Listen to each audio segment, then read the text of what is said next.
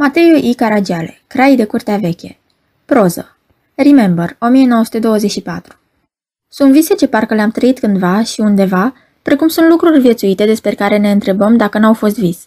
La asta mă gândeam de ună zi seara, când răvășind printre hârtiile mele ca să văd ce se mai poate găsi de ars, hârtiile în curcă, am dat peste o scrisoare care mi-a deșteptat amintirea unei întâmplări ciudate, așa de ciudată că, de n-ar fi fost decât șapte ani de când s-a petrecut, m-aș simți cuprins de îndoială, aș crede că într-adevăr am visat numai, sau că am citit-o ori auzit-o de mult. Era în 1907. Fusesem greu bolnav în București și mă întorceam la Berlin acasă. Însănătoșirea mea se făcea cu anevoință, cerând îngrijiri mari. La plecare, doctorul m-a sfătuit să mă feresc până și de cele mai ușoare zguduiri sufletești. Bietul doctor. Am dat din numeri zâmbind și am spus să fie pe pace. După un surghiun de doi ani, revedeam Berlinul. Am de Berlin mare slăbiciune. Nici împrejurări foarte triste nu m-au împiedicat să-l revăd cu plăcere. L-am regăsit cum îl lăsasem. Tot numai flori. Așa frumos, chiar ca în acel început de iunie, nu-mi păruse totuși niciodată. Ca să-l vântur însă și să-l colin ca o dinioară, nu mai mergea. Oboseam repede și oboseala putea înlesni reivirea boalei. M-am resemnat, dar câteva vreme a stat pe acasă, jertfă de care despăgubea, în parte, frumusețea muzicei vechi ce se făcea la noi de dimineața până seara. Năpădit de o dulce aromeală, îmi lăsam visările să nască și să se topească în voie în noianul de armonii, uitându-mă pe fereastră, cu ochii pe jumătate închiși, cum înduiau curcubeuri în pulberea fluidă a fântânii din larga piață grădină. Lina boarea a sfințitului legăna ciucurii purpurii ai trandafirilor, agățați pe terasa casei din față, purtându-le mireasma până la mine. Seara da însuflețire umbrelor, în oglinzi, tainic, treceau fiori. Acesta era ceasul pe care îl așteptam ca să admir colțul cel mai frumos al pieței. Un petec de pădure rămas neatins în plin oraș. Câțiva bătrâni copaci frunzoși și sumbri, vretnici să slujească de izvod celor mai cu faimă meșterea izugrăvelii. Îi regăseam chiar la Muzeul Frederic, într-o cadră de Ruizdel, aceiași copaci tufoși, adumbrind lângă o cădere de apă un castel în ruină. Odată nu puteam trece pe dinaintea ei fără a mă opri îndelung. Privind-o, gândul mi se pierdea fără sfârșit, în fără mai de cer vânăt cu zare adâncă. E născută în mine, drojdie de străvecheres, o iubire păgână și o cucernică pentru copacii bătrâni. Lor le datoresc inspirații mult nobile și grave, fiindcă nu cred să se afle pe lume vier somenesc sau cântare meșteșugită, care să mă miște mai viu ca tainicul freamăt cel deșteaptă în frunzișul lor vântul serii.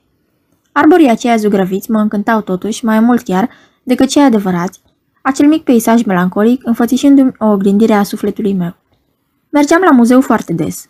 Cât de cufundat eram în contemplarea cadrelor, nu treceam cu vederea nici pe oaspeți, interesanți uneori, așa că printre ei băgasem de seamă că se află nelipsit un tânăr care, acolo mai ales, ar fi atras privirile oricui, căci despre el s-ar fi putut, cu drept zice, că îl desprinsese de pe o pânză veche o vrajă. Poate fi plăcere mai rară pentru cei ce s-au împărtășit cu Evlavie într-o taina trecutului decât să întâlnească în carne și oase o icoană din veacuri apuse? Cu doi ani înainte văzusem în sala franțuzească a muzeului o cuconiță care copia după Mignard pe Maria Mancini și avea o așa izbitoare asemănare cu modelul încât ai fi crezut că, privindu-se în oglindă, își zugrăvește împodobindu-l propriul ei chip. Tot astfel semăna tânărul cu unii din acei lorzi ale căror priviri, mâini și surâsuri Van Dyck și, după el, Van der Fes, l-au hărăzit nemuririi. Zic unii din acei lorzi, fiindcă mai toți sunt la fel. În trecut, în castelele restrânse, celor de aproape și înmulțit înrudiți, trăind împreună, cu același porți și obiceiuri, fiecare epocă le întipărește același aer, dacă nu chiar aceeași înfățișare. Se întâmplă iarăși ca, acolo unde cu gândul nu gândești, să răsară ființe cărora le trebuie căutată aiurea în alte țări, la alte neamuri, în alte veacuri, adevărata asemănare, fără a li se putea bănui măcar, în vreun fel, cu aceea de care îi despart prăpostii de timp și de sirpe vreo cât de îndepărtată înrudire. Era deprisos, dar orice presupunere despre obârșia tânărului cu pricina, făceam însă tot soiul de reflexii asupra ființei lui, unică într-adevăr și stranie, impunându-se poruncitor luă reaminte. Mă subjugase prestigiul recei trufia tânărului ce, în deplină frumusețe, pășea singur în viață, nepăsător, cu fruntea sus. L-am crezut, din capul locului, una din acele făpturi excepționale, străine de omenire, pentru care am resimțit totdeauna o vie atragere. Îl vedeam zilnic aproape, nu muzeul fiind singurul loc unde îl întâlneam. În plimbările ce începusem a relua prin oraș, de teama oboselii, făceam lungi popasuri la o prăvălie unde se degustau capodoperile unei vechi rachierii neerlandeze. După Ruisdel, Van Boer și Van der Hof, nicăieri nu mă reculegeam mai bine ca în acea încăpere îngustă și cam întunecoasă, ce ar fi putut face cinste oricărei locuințe de burgmaistru sau de staroste de breaslă, așa bogat căptușită cum era cu stejar fumat, până la jumătatea peretelui, unde blana ieșea afară, făcând jur împrejur o largă poliță pe care stăteau înșirate, năstrape și ulcioare de Delft. Ce minunate clipe petreceam acolo! Alături de mine, pe singura laviță din primitoarea cămară, singuratică ziua, tânărul cu chip de portret vechi sorbea pe îndelete băuturile cele mai dulci și mai parfumate, asemenea unor nestemate topite, atâțătoare de visele exotice și de îndepărtate nostalgii cu piperatele lor mirodenii de Java sau de Antil. Acolo, parcă nu mai eram străini unul de altul, și ceea ce e nostim, mai târziu, după ce ne-am cunoscut, ne-am mărturisit că și lui și mie ni se păruse a mai fi stat și altă dată împreună într-o încăpere la fel. Nu m-aș fi gândit însă să ne împrietenim chiar, fiind îndreptățit al crede că făcea parte dintr-o lume cu totul alta decât a mea. Sărea în ochi, una e floarea de câmp, alta floarea de grădină. Acum fie că trebuie să răveacuri ca la sfințitul ei o înaltă rasă să înflorească așa de strălucit, într-un semeț avânt al sângelui albastru spre tipul ideal, fie că fusese numai nemereală fericită, în toate chipurile mai mult nu se putea da. Mai era nevoie, e drept, ci de ceva osteneală, zilnic, ca această podoabă a omenirii să-și împlinească frumusețea, pentru că atâta găteală nici la o muiere nu mi-a fost dat să văd. Să-l fi presupus după asta că era unul din acei deșuchiați cu năravuri rătăcite, al căror număr pare a fi sporit, în timpii din urmă, pretutindeni, într-o măsură întristătoare?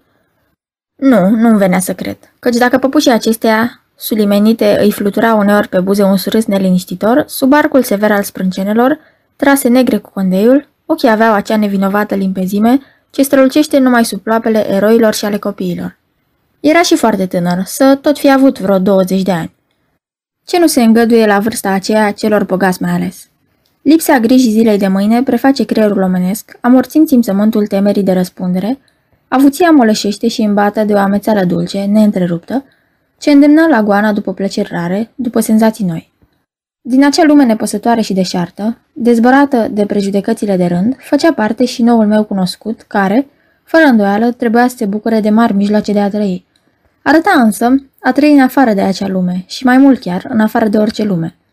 Ca dânsul, în Berlin mai erau și alții, dar pe aceea nu-i puteai decât rare ori zări, călărind în ceața dimineții sau zburând repede seara în înfloritele lor desfătări. Nici pe el nu-l vedeam altfel decât locuind într-una din străzile ce mărginse, regescul Tiergarten spre apus, încingându-l cu o minunată salbă de vile, unde aurul a izbutit, întrucâtva, în încercarea de a sădi iarăși raiul în viața pământească. Mi-l închipuiam dar, răsfoind cu degetele lui subțiri cărți cu legături scumpe, în somptuoasa singurătate a odăilor cu oglinzi adânci, unde îl încezește o risipă de flori rare. Nu deștepta oare vedenia unui asemenea decor, singură numai pătimașa mireasmă ce răspundea el în jurul atât de îmbătătoare, că treaz te făcea să visezi? Odri de ver, când mă gândesc. Ne-am vorbit într-o zi, așa, parcă ne-am fi cunoscut de când lumea. Numele lui Normand, și până astăzi nu știu dacă astfel se chema într-adevăr, nu mi era străin, fiind numele de neam al zvăpăiaților conți de Oxford, după stingerea cărora a fost culeț și alipit la cel de Bodercleck, de stuarții de mâna stângă, ducii de Sant Albans. Să se fi tras cumva din aceștia nu i-ar fi făcut mai multă cinste ei lui decât el lor. Deși englez până la măduvă, în vorbire se slujea obișnuit de franțuzească și așa cum rar mi-a fost dat să o aud. Cu timpul grav al clasului său mlădios și pur, ea era pentru dânsul ceva mai mult decât un mijloc de înțelegere. Era o unaltă de seducere. Aflând ce era, l-am înțeles pe dată în totul. Datina căreia Brumel i-a pus pecetea numelui său, Trean Obri de Ver, în deplină strălucire. Până și plăcerii de a se sulimenie îi găsisem astfel tălmăcirea. Cei din tâi locuitori ai albionului, de care se pomenește, nu-și băiau în întregime goliciunea în albastru, această coloare îi era îndeosebit dragă noului meu prieten, el o purta în însăși făptura lui, în ochi și sub pielița foarte străvezia a mâinilor, în care, când la una, când la cealaltă, sclipeau șapte inele, gemene toate, șapte safire de ceilan. Cu brățara și cu parfumul, aceea de neuitat mireasmă de garoafă roșie, inelele erau singurele lucruri cărora le rămânea credincios. Încolo, ca îmbrăcăminte, nu știu să-l fi văzut de două ori la fel. Dar toată această migăloasă găteală nu era la dânsul decât un amănunt dintr-un întreg desăvârșit, de o fericită armonie. Obri de ver avea un creier de minune alcătuit și un duc scânteitor, el ar fi făcut fala clubului cel mai închis și nu s-ar fi simțit la strâmt nici într-o adunare de cărturari, pentru că, dacă mărturisea că rufele și le spală la Londra, adăuga tot astfel în suta a 18-a cu conașii din Paris și le spălau în Flandra și cei din Bordeaux la Curaçao și așa știa să vorbească de toate, cu asemănări din trecut, cu apropieri și amănunțiri fermecătoare, de câte ori îi se întâmpla să povestească de călătoriile lui, prin ținuturile străvechi ale răsăritului, sau prin ostroavele pierdute ale oceanului liniștit, unde domnește primăvara veșnică. Atât am putut afla din viața lui, că văzuse multe, cu rând mări și țări, și că citise și mai multe, prea multe chiar, pentru anii lui, fiind fost cu putință să fie amestecat ce văzuse cu ce citise, sau să fi privit cele văzute prin geamul înșelător al citirii, care la oaltă cu bogăția îi cam sucise capul, deși de la fire avea judecata limpede și rece. Așa, de pildă, am înțeles că se îndeletnicea cu cercetări oculte îndrăsnețe, pentru care era hărăzit, pe lângă o înclinare născută rară și cu cea mai uimitoare pregătire.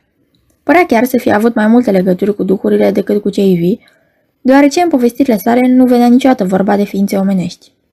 Cu ce prilej, în ce împrejurări făcuse așa de timpuriu călătorii atât de minunate, nu spunea, precum nici cine era, ce și de unde, dacă avea părinți, rude sau prieteni, unde sta cu casa măcar, nimic, cu desăvârșire nimic.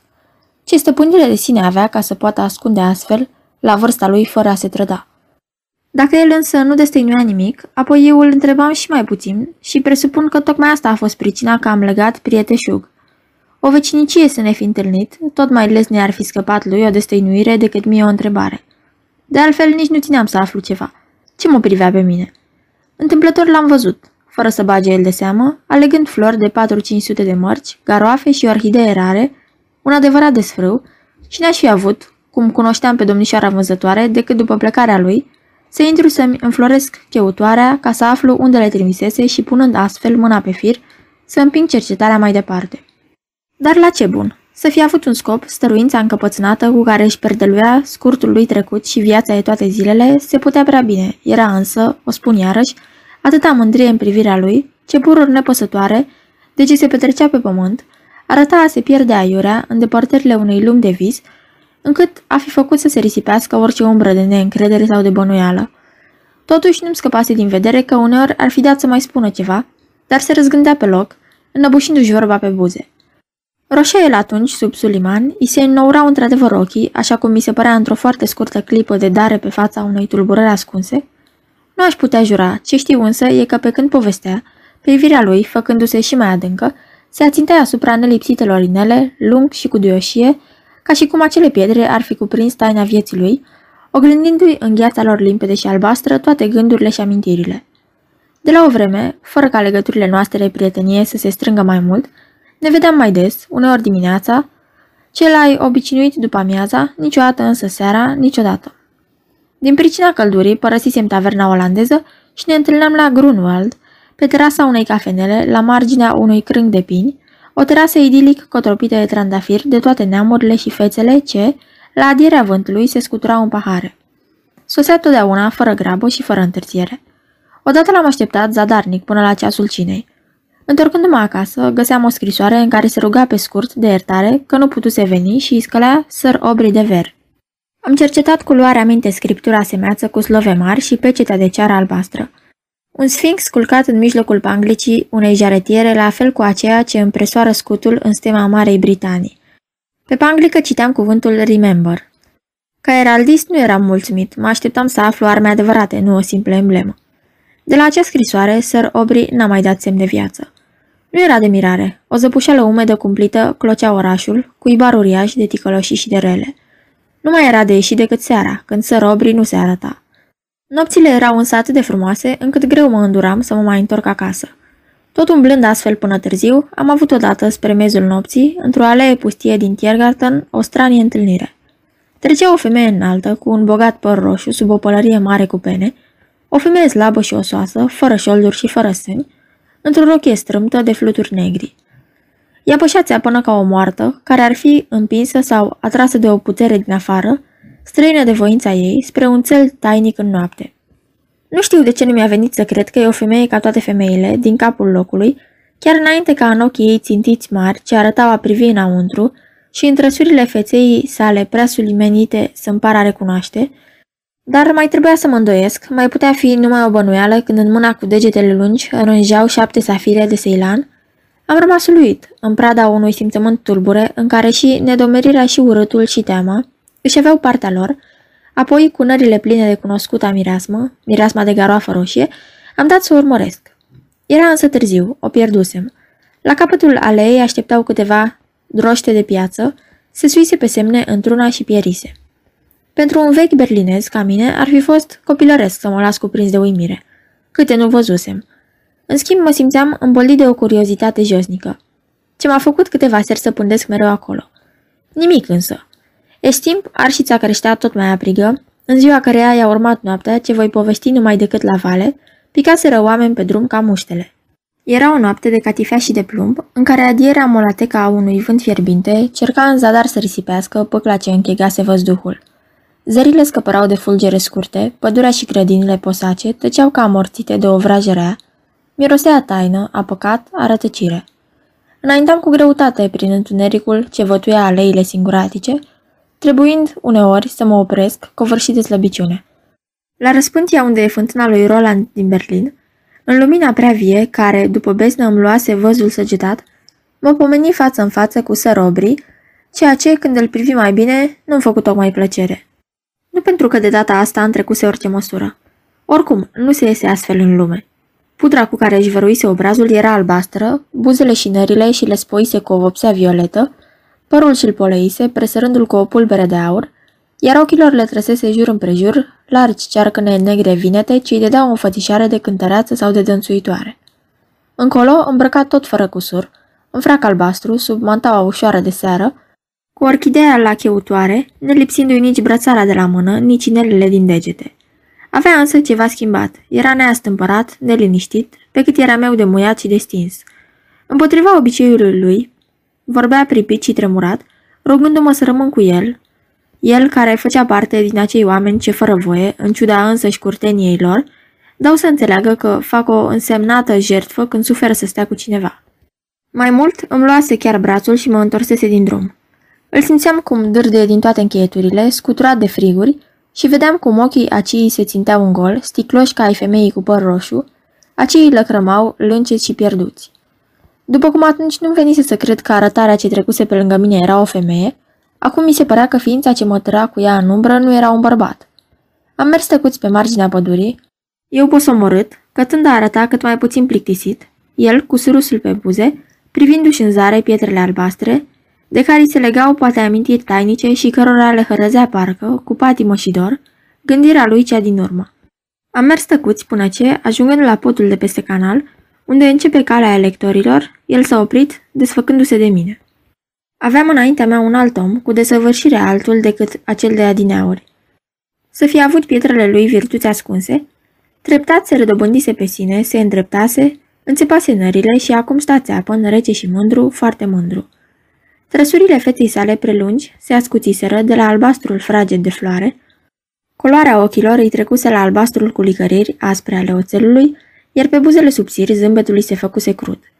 În paloarea lunară, cu părul său de aur, Sărobri nu mai avea ca înfățișare în acele clipe nimic firesc, semănând mai mult a Serafim, a Arhanghel, decât a făptura omenească. Rămase astfel înmărmurit câtva timp, scrutând întunericul pe care îl biciui deodată cu mănușile lui albe, ca și cum ar fi voit să alunge o vedenie.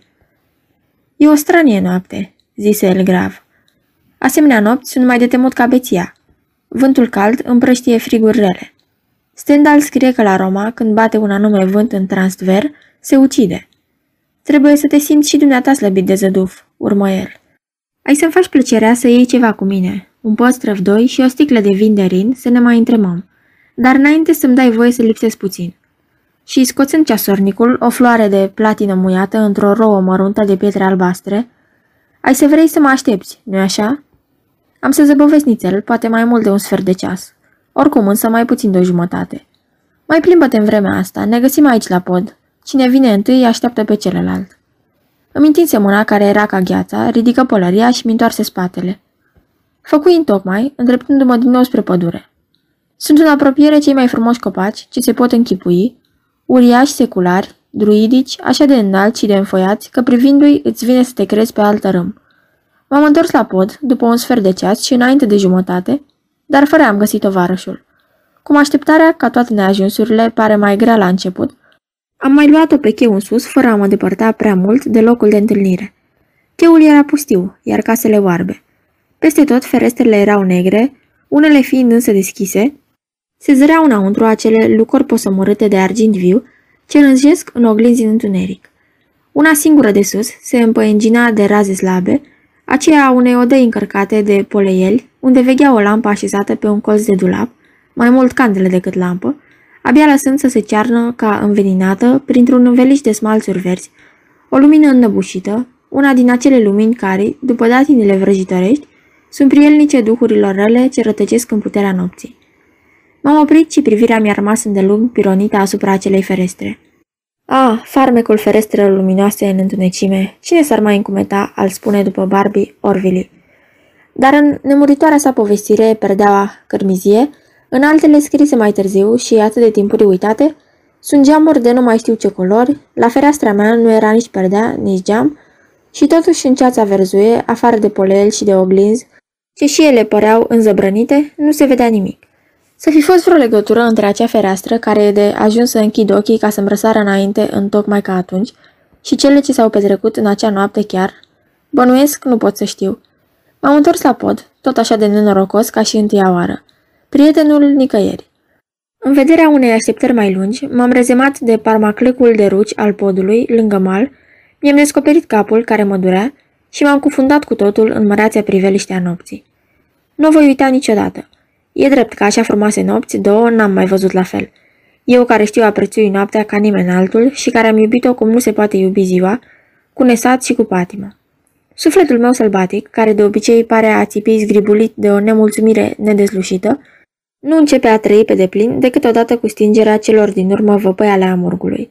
Pe măsură ce se așterne vălul serii, renasc, mă simt mai eu, mai al meu. Să-mi fi îngăduit mișloacele de trai a schimba fața împrejurărilor, cu ani ar fi fost cu putință să nu văd raza zilei. A, să nu fi fost noapte, n-aș fi așteptat pe sărobri, nu. Dacă e vorba apoi, nu țineam să-l revăd de fel. Am stat pentru că acasă tot nu m-aș fi întors, aș fi zăbovit tot atât, hoinărând pe acolo unde, în umbră, Framătul copacilor înalți face ca singurătatea să pară nemărginită. Nu-i puteam însă ierta lui Sir Aubrey că mă făcea să-l aștept, să-l aștept în vreme ce el, cine știe ce, la ce desfătări se deda, în înfiorarea acelei nopți calde, poate chiar la acea tulbură lumină verzuie, în brațele vreunei femei, a cărei frumusețe să fi făcut pereche cu frumusețea lui. Mai aveam încă o bănuială. Mersese poate să pregătească pentru mai târziu întrunirea vreunui sobor ocult și uitase de lumea celor vii. Oricum, sânge rău n-aveam de ce-mi face. Îmi reluai dar firul gândurilor sprijinit de parmaclec în coate, cu tâmplele în palme. Sub mine alunecau solzii grași aia pe leneșe, deasupra căreia se înfiripa străveziu, un zăbranic de aburi. Canalul era sinistru. Ce deosebire! Ziua, priveliștea în partea locului, e cum nu se poate mai blândă. Ramurile copacilor de pe maluri, înfrățite spre vârf, fac boltă deasupra canalului, în care își oglindesc frunzișul ușor și neastâmpărat de un verde proaspăt și fraged. Aceasta e calea ce urmează trupurile celor înnecați. În 1905, țin minte, dintr-o dimineață poleită de april, apele purtau o mireasă albă. Se aude de alminter la Berlin un cântec vesel. Plutește un cadavru pe Landwehr Canal. Răcorind în fruntea, o vie adiere mă trezi dintr-o răpeală. Cât am stat țintuit acolo, nu mi-am dat seama. Am tras nesupărat de nimeni și un pui de somn, nu știu să fi auzit bătând orologiul și trebuie să fi bătut în mai multe rânduri. Când Mahmur mi-am ridicat capul din mâini și m-am frecat la ochi pe cerul care se făcuse ca scrumul, casele se desprindeau împânzite. Vântul se întețise rece, iar arborii porniseră ageme. Mi-am acoperit capul, pălăria am găsit-o jos, căzută, și am mai dat încă un târcol pe cheu să mai văd lumina cea tainică. Fusese însă stinsă. M-am hotărât în sfârșit să plec spre casă. Începuseră a cădea strop groși și se lumina de ziua. Ca o adevărată pasăre de noapte urăsc zorile. Fără a ține seama că o răceală mi-ar fi putut fi funestă, în loc să caut vreun adăpost, am luat-o la picior pe străzile pustii, godnit de searbă de lumină ce se cernea țesută cu apa din văzduhul încruntat, biciuit în răstimpuri cu furie de vântul de miază noapte. Când uit luarcă m-am văzut acasă, am fost cuprins de o ciudă grozavă, ceea ce nu m-a împiedicat totuși să dorm fără vise până la amiază. Afară se așternuse pe ploaie, o ploaie care n-a contenit o săptămână încheiată, decât în scurtele răgazuri ce își da ca să se pornească mai vașnică. Făceam ce drăgeam și gândul îmi zbura la întâmplările din nopțile din urmă. De câte ori venea poșta, săream să văd dacă nu era ceva și pentru mine. Așteptam bineînțeles un cuvânt de la sărobri. Se cădea din partea lui și faptului că pe plicurile sosite nu se afla nici scriptura semeață, nici pecetea cu sfinxul, nici nu-i puteam găsi tălmăcire. Într-un ajun de sărbătoare, vremea rea făcu în sfârșit pace. Neîncrezător, nu ieși decât târziu la plimbare. La zări se lumina a ploaie. Era așa de albastră acea seară dulceagă și lină, de un albastru închis fluid, că orașul părea scufundat în adâncimile tainice ale unei mări. Străzile mișunau de lume, fericirea de a trăi, de a se bucura de bunurile vieții se oglindea pe toate chipurile, se răsfrângea în toate privirile, vie, aproape ațățătoare, dând frumuseții femeilor o deosebită strălucire. Închipuirea mă purta în trecut, evocam vedenia, acum trebuie să fi fost în asemenea serii marile cetăți ale vechimei, Babilonul, Palmira, Alexandria, Bizanțul.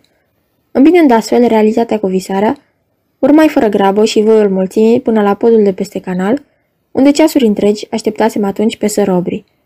Drăgălășia locului era împlinită, desăvârșită de albeața fără seamăn a câtorva lebede, ce se aflau la acea oră albastră, pe apă, parcă întradins. Nu mai trecui podul și mă întrunai la un birt din apropiere.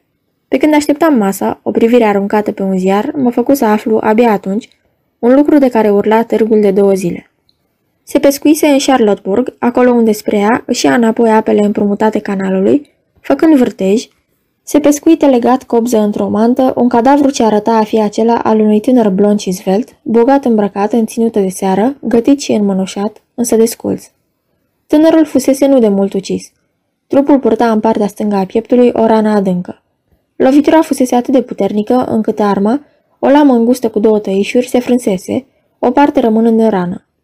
Se găsise asupra victimei, în hârtie și aur, o mică avere, bașca prețul sculelor ce purta cu risipă nebună, toate din belșug, bătute în safire de Ceilan, numai în safire de Ceilan. În schimb, nicio hârtie tipărită sau scrisă care să poată trăda ceva despre ucis. Nimic, nimic. Hainelor le fusese smuls petecul cu numele croitorului, iar ceasornicului tasul cu ischelitura aurfaurului. După chip, înnecatul nu mai era în niciun fel de recunoscut, pentru că fața îi fusese arsă cu o apă tare ce rosese aproape în întregime pielea și carnea până la os. De așa sfârșit a avut parte să robri de ver. Putea să-i sprăvească mai bine, sau mai târziu măcar, după ce aș fi plecat eu, fiindcă din noi doi, la început, nu știu zău care a fost mai de plâns. Prin ce am trecut, din clipa în care am înțeles cine era ucisul, ce am tras, mai e nevoie să spun, și n-a fost nimic totuși pe lângă ce puteam păți. Remember? Da, cred. Se zice că frica e albastră. Eu am văzut-o de toate culorile. I-am străbătut iadul întreg, pogorându-i râpele fără fund, suindu-i culmile cele mai repezi, piscurile de groază ce se pierd în norii nebuniei și cum n-am înnebunit de bine la de mirare.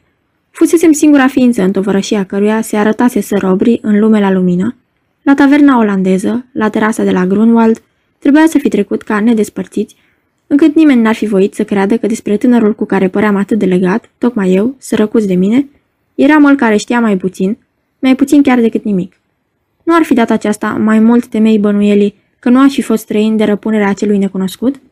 Simțeam urzindu-se în ascuns, în jurul meu, strângându-se pe tăcute mrejele meșteșugite ale celei mai îndrăcite poliții, mă și vedeam apucat, năpostuit, pierdut pentru totdeauna, noul ersuc, ispășit nelegiuirea a cine știe cui. Începusem a mă crede singur vinovat și nu era moare în destul pentru faptul numai că înnădise în prieteșug cu un om ca să robri, atunci mi-am dat lămurit seama cât e de greu în țară străină între străini. Întâiul meu gând a fost dar să părăsesc numai decât Berlinul, să fug la mine în țară. Nu am putut închide ochii toată noaptea. M-a apăsat de data asta întunericul, iar zorile le așteptam ca o dezrobire. Cu lumina renășteau în mine liniștea și nădejdea. M-am răzgândit de plecare și mi-am desfăcut lucrurile, apoi seara l-am strâns la loc, făgăduindu-mi iarăși să plec, fără greș, dimineața, și am mers astfel multe zile, zile negre, la amintirea cărora, astăzi încă pâlpâie în fior scurți răsunetul îndepărtat al spaimei cumplite de atunci, când orice nimic făcea să mi se zbată inima ca o pasăre rănită. Dar, ca toate simțimintele omenești, afară de ură, cu timpul și frica se ostoiește și piere. E locul să strecor că adânca mea tulburare n-a putut fi citită din afară. Viața zilnică nu mi-o schimbasem într-un nimic, iar de focul care mă mistuia n-am simțit nevoie să mă spovedesc nimănui, Precum n-am găsit cuvință nici să mă duc să spun celor în drept ce știam, sau mai bine zis nu știam, despre sărobri. Am mers mai târziu la taverna olandeză și nu m-a întrebat nimeni de tovarășul de odinioară, nimeni de asemenea la terasa din Grunwald, pretutindeni aceeași tăcere. Citeam toate ziarele și îmi venea aproape ciudă. Niciun rând măcar în care se pomenească de groaznica pescuire. Nu se descoperise pe semne nimic. Sfinxul își păstra taina neștirbită. Al minteri, prin ea însăși, pieirea lui Serobri n-a depășit în ochii mei însemnătatea unui fapt divers. Ce noi m-ar fi avut să împing părerea de rău cuvenită până la a plânge în acel străin necunoscut pe un Marcelus? Că era tânăr și frumos? Poate tocmai așa tânăr cum arăta, nu era. Sunt ființe ce înșală vârsta, iar în ce privește frumusețea nu e de prisos o anume lămurire. Găsisem frumoasă nu atât făptura lui Sărobri, cât asemănarea lui cu unii din aceia de mult pieriți în spulberarea veacurilor. Îl găsisem frumos pentru că în el vedeam retrăind o icoană din trecut. Vedeam reînviat scumpul trecut însuși. Trecutul a pus pentru totdeauna. De aceea m-am împotrivit ispitei să merg să privesc și eu, sub geam, la morgă, pe acela care fusese obri de ver. Cum înfățișarea ce o dă moartea o șterge adesea pe cea din viață, ar fi fost păcat să se strice în amintirea mea acel chip ce părea desprins însuflețit dintr-o cadră veche. Am voit ca el să rămână așa cum l-am cunoscut, semănând atât de mult cu acei frumoși lorzi, care au petrecut așa de nebunește la Whitehall, cu Kilgrew și cu Rochester, cu Barbara Williams și Nell Gwyn, și pe care, muiați în catifele și în mătăsuri înspumate de horbote și înflorite de panglici, ținând în mână trandafiri sau mângâind câini de prez, i-a înfățișat, surâzător și mândri, cavalerul Lely. Totuși, mai mult decât arătarea din afară, de la el păstrez de neșters, întipărite în minte, unele mișcări lăuntrice, ce îi scăpăreau pe neașteptate în vorbire, cugetări cum n-am prins de la alții, nici n-am găsit scrise. În depărtatele călătorii plutitoare, această ciudată ființă știuse să deslușească, din înfiorarea crângurilor de finici la vestirea furturilor oceanice, șoapte adânci, să pătrundă la zări nescrutate pe care le purtau oglindite în ochii lui limpezi ca safirele de Seilan, taine ce nu se dezvelesc decât celor aleși și pe care zadarnic se trudesc a le cerceta cei ce fără chemare își tocesc viața întreagă, văd și minte pe buchea stearpa a cărților. Și toate, tinerețe, frumusețe, înțelepciune, fusese rămenite să îi sprăvească în apa murdară a unui canal. În sfârșit, sosi ziua plecării.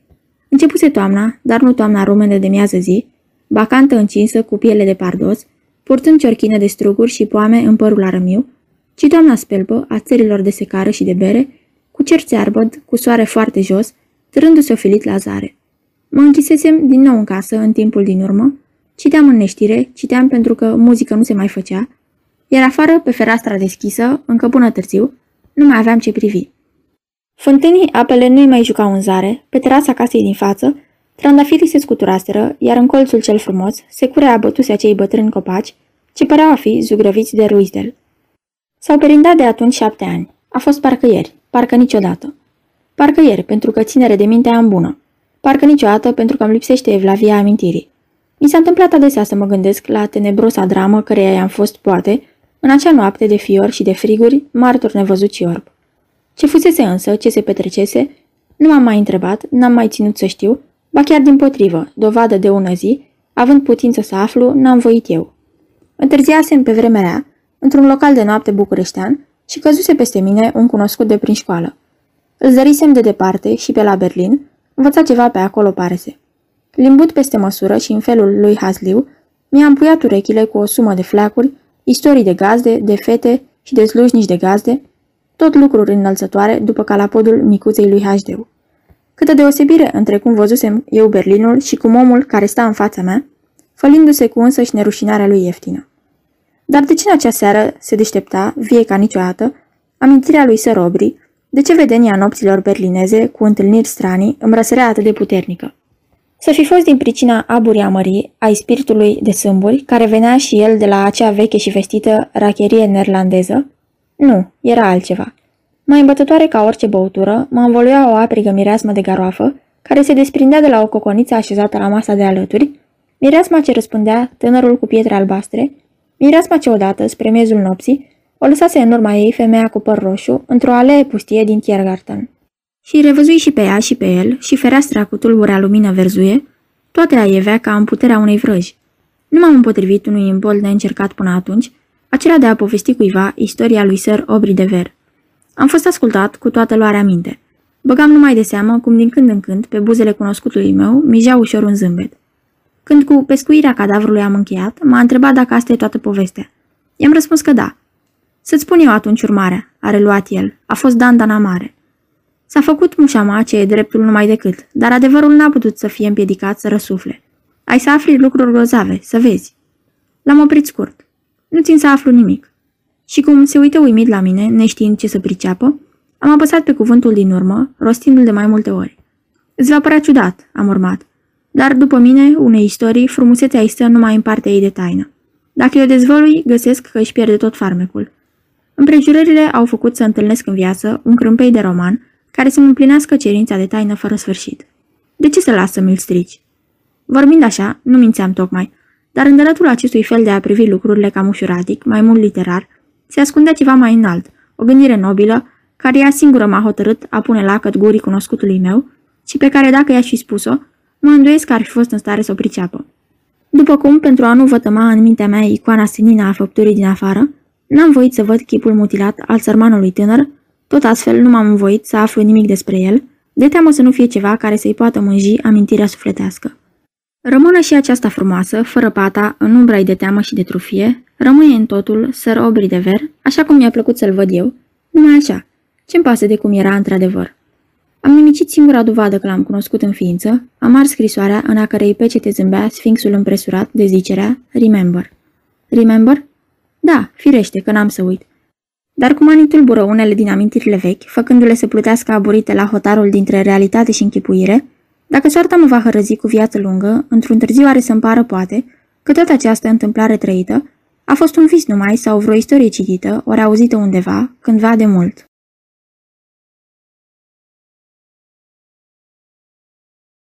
Aceasta este o înregistrare Cărțiaudio.eu.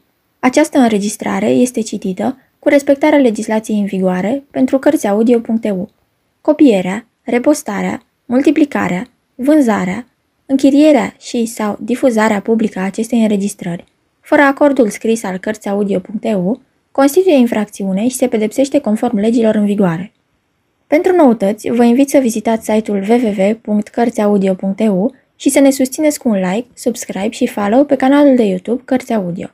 Vă rugăm să îi susțineți prin donații pe naratorii voluntari ai acestui canal și site. Vă mulțumim și vă dorim audiție plăcută în continuare.